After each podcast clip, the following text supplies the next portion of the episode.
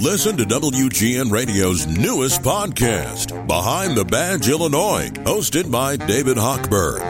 Behind the Badge, Illinois views current events through the eyes of Illinois law enforcement leaders. Tune in. Visit WGNRadio.com/Behind the Badge.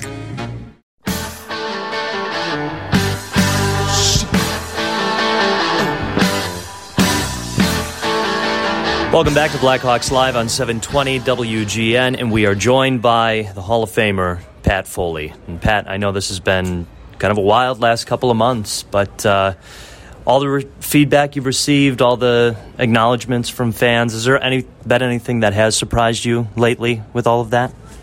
I wouldn't say surprised. Really, from my standpoint, I mean, really the whole year has been a surprise in the sense that when you're used to the grind for 40 years, I'm kind of a part-timer now. So, but it's been nice to sort of be able to pick your road games and pick most of your schedule.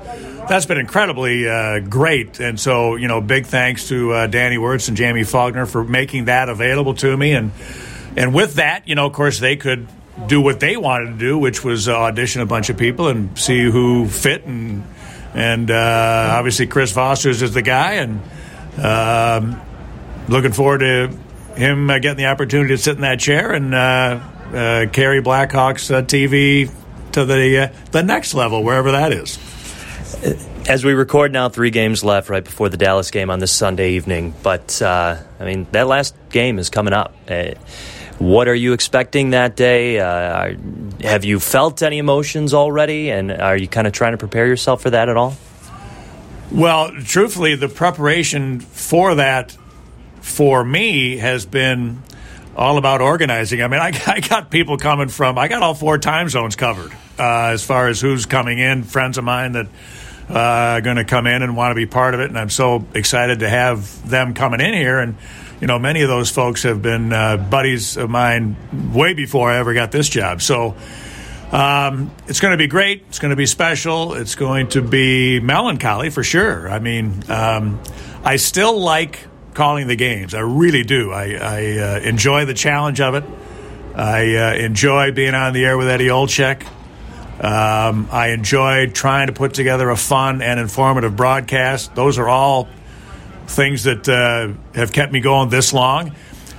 There's a lot of stuff around that I'm not so fond of, and that's part of the reason I'm moving on. So, look, it's going to be, there'll be some emotions. I mean, it's not going to be easy in many respects, but whatever Thursday turns into, I'm glad that my family's going to be able to share in that, as they've been able to share in this entire ride. And one of the coolest things about this job for me has been my family being able to share in whatever residuals there are, So it's been really cool. It's been a lot of fun, and this week is going to be obviously very different, but that's all right. I'm looking forward to it.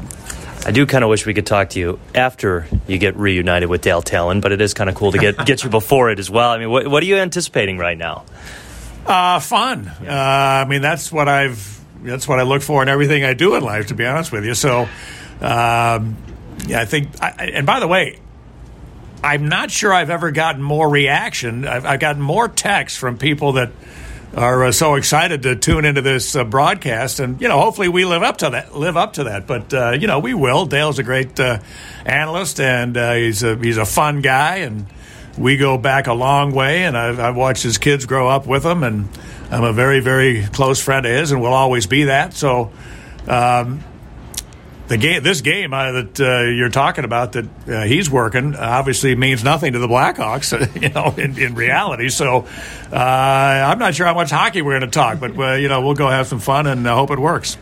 You mentioned that, all the response you got once the news was breaking that Dale Tallon was going to join you. I mean, everybody loves you and Eddie. Everyone loved you and Troy. But what is it about you and Dale that you think maybe was just everyone was a little bit more fond of?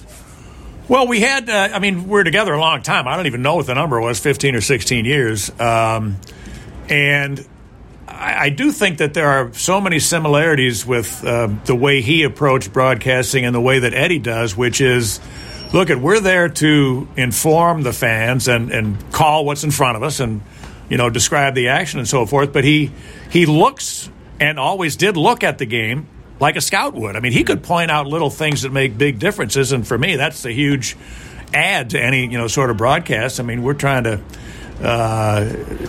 inform people and maybe educate.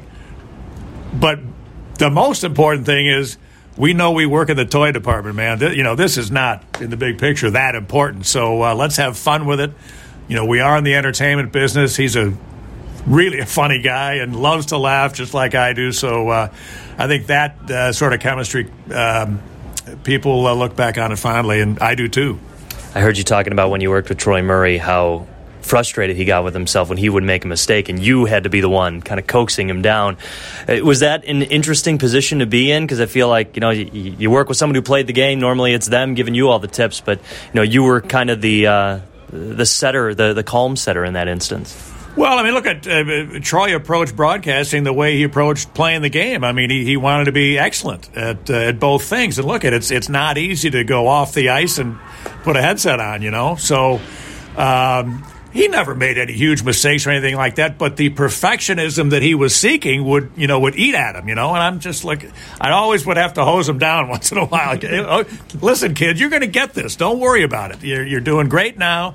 You're going to get better. It's all good. And obviously, he's evolved into one of the great analysts in the city, and in the sport, really. So I'm so glad that our WGN fans get to hear him as often as they have this year, especially more so in the second half. It's just been awesome. I've been able to listen a couple times, too. And this as well as anybody. Anytime I see him, it's an uplifting thing, and I can't wait to hug him next time I see him. When did you know that Eddie Olczyk was something special?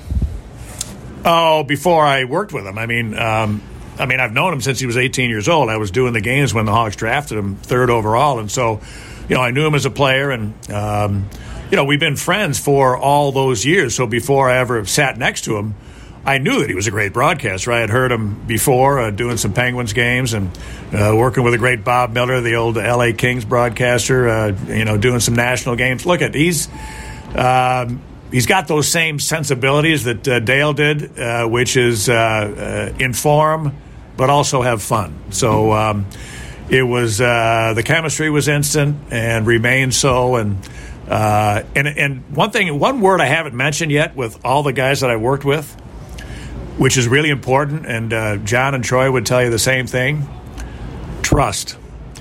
You got to know that the guy you're with is trustworthy. It is in your corner. Wants you to do well too. This is a team. I mean, the broadcast is a team to make it sound the right way. So if you have egos getting involved or somebody's got an agenda, I just know a lot of broadcasting stories where those things have come into play and it never works.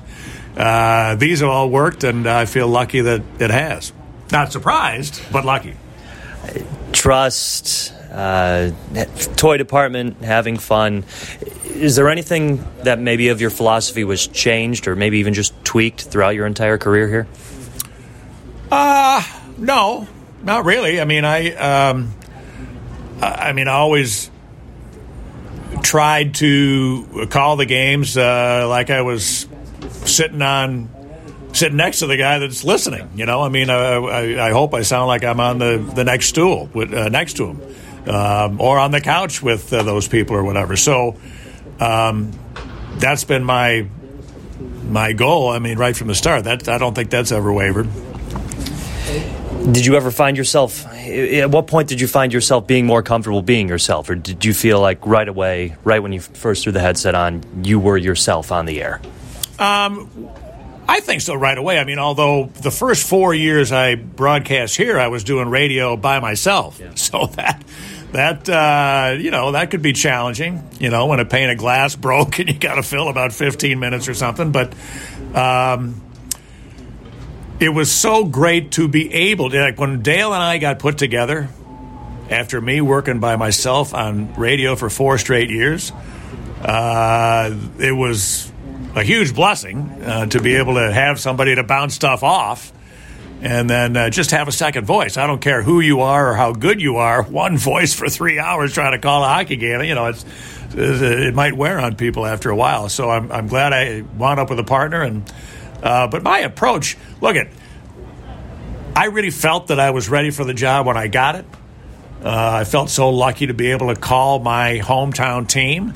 I mean, I'm broadcasting games as a 26-year-old watching Tony Esposito play goal. I grew up idolizing that guy. So it just took a little probably boost of confidence to understand what my job evolved into. But it's pretty much been close to the same, I think, all the way through. Well, great timing as always with the sound effects. But now, Pat, thank you very much for doing this. I know it's been an emotional roller coaster the past couple of months. I know you've been doing a lot of these, but we really appreciate you taking the time for us. And congratulations. Speaking from a fan that grew up listening to you, loving you, it's going to be very strange to see you go, but I really, really appreciate this. Hey, listen, it's easy to do. Nice being with you, and appreciate the kind words, and keep doing the great job you're doing on GM. It's all good, man. That's a great Pat Foley. We'll have more Blackhawks Live coming up, 720 WGN.